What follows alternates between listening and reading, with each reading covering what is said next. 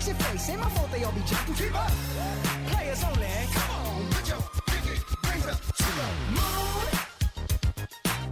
Girls, what y'all trying to do? 24 karat magic. Nathan Nelson from Dairy NZ joins us this afternoon on the muster. The team from Dairy NZ are on every Thursday. Nathan, good afternoon. How's things?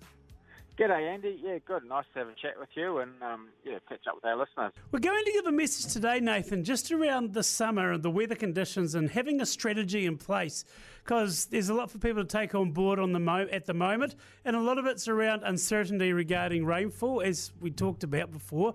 It's um, some places getting a bit more rain than others. It's about summer proofing, isn't it?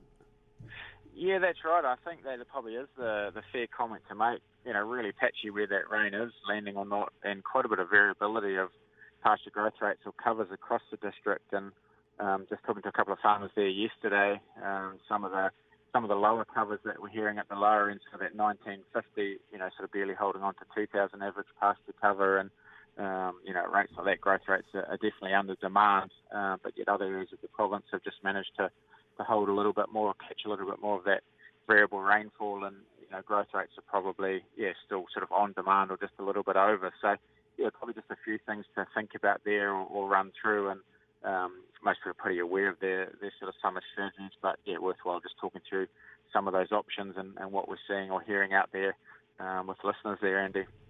As far as milking frequency, what's been happening there? Are people looking at a different avenue there? Yeah, look, I think that's probably one of the, the key ones to start with. Um, definitely a few that have made that switch onto three and two milking, or, or certainly sort of considering it. Um, and I guess, as always, and we've chatted about this numerous times, but I suppose it's yeah been as proactive as you can with that milking regime change, rather than waiting until you know maybe you run a bit tight on feed or growth rate starts dropping off. You know, it's better to be proactive and, and make that switch before cows start dropping production or, or covers get tight. But um, I think the key thing with that is to try and negate that milking frequency changes. Make sure for that first week that you make that switch.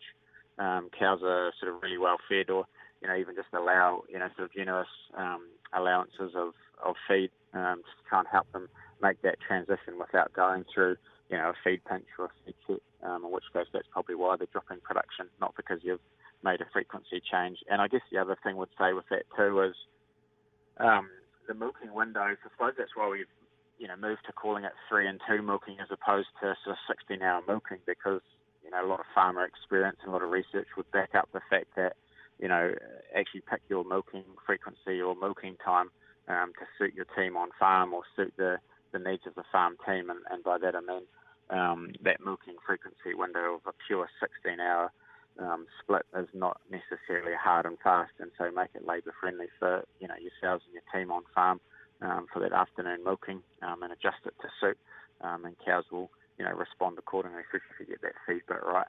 Um, as you're making that switch.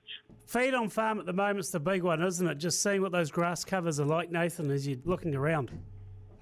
Yeah, look, that's right, and I guess that probably leads on to the next point. Just thinking about, um, you know, like obviously there's that feed quality challenge.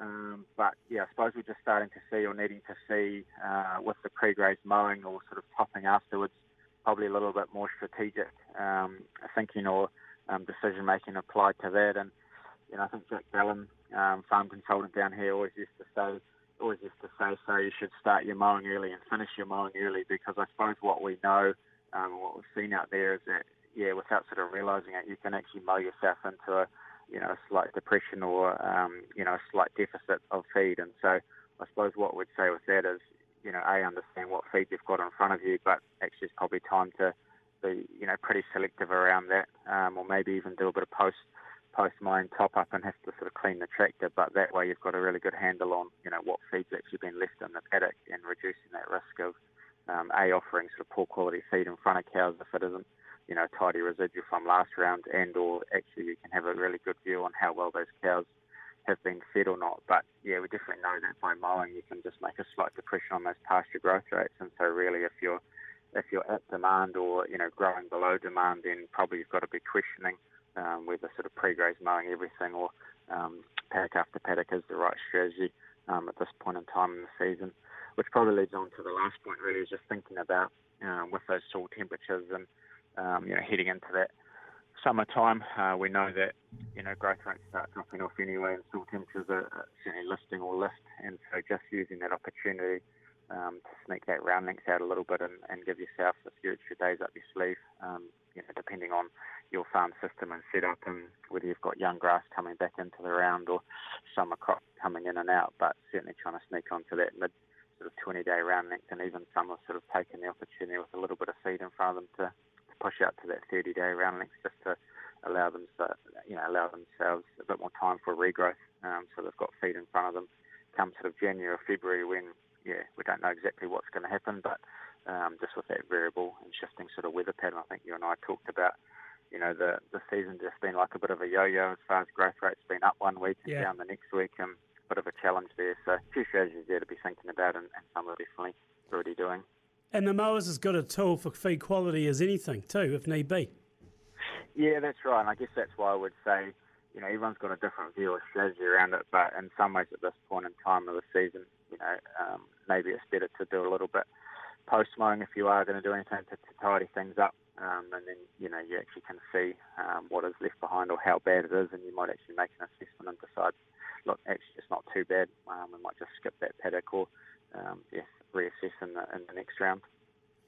Just coming to that time of year at almost Christmas, Dairy NZ, you guys, um, what's the go with you, Nathan? You, are you having a bit of a break or a team working through, or what's the go?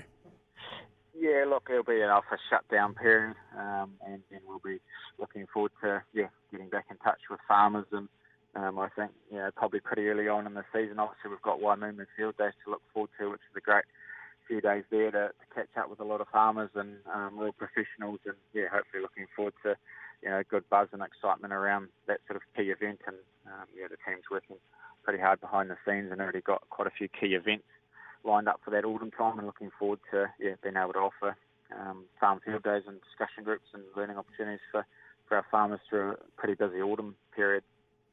Good on you, Nathan. Been great having Dairy NZ on board the Muster like we do. Make sure you get a bit of a good break, and we'll catch you in the new year. All the best for the Christmas season, mate. Same to you, and just wishing our farmers, yeah, obviously a, a safe and happy Merry Christmas and New Year's and festive period as well, Andy. Nathan Nelson out of Dairy NZ. Hannah Blakely from Beef and Lamb New Zealand is on up next. This is the Muster, Thursday afternoon. They be like,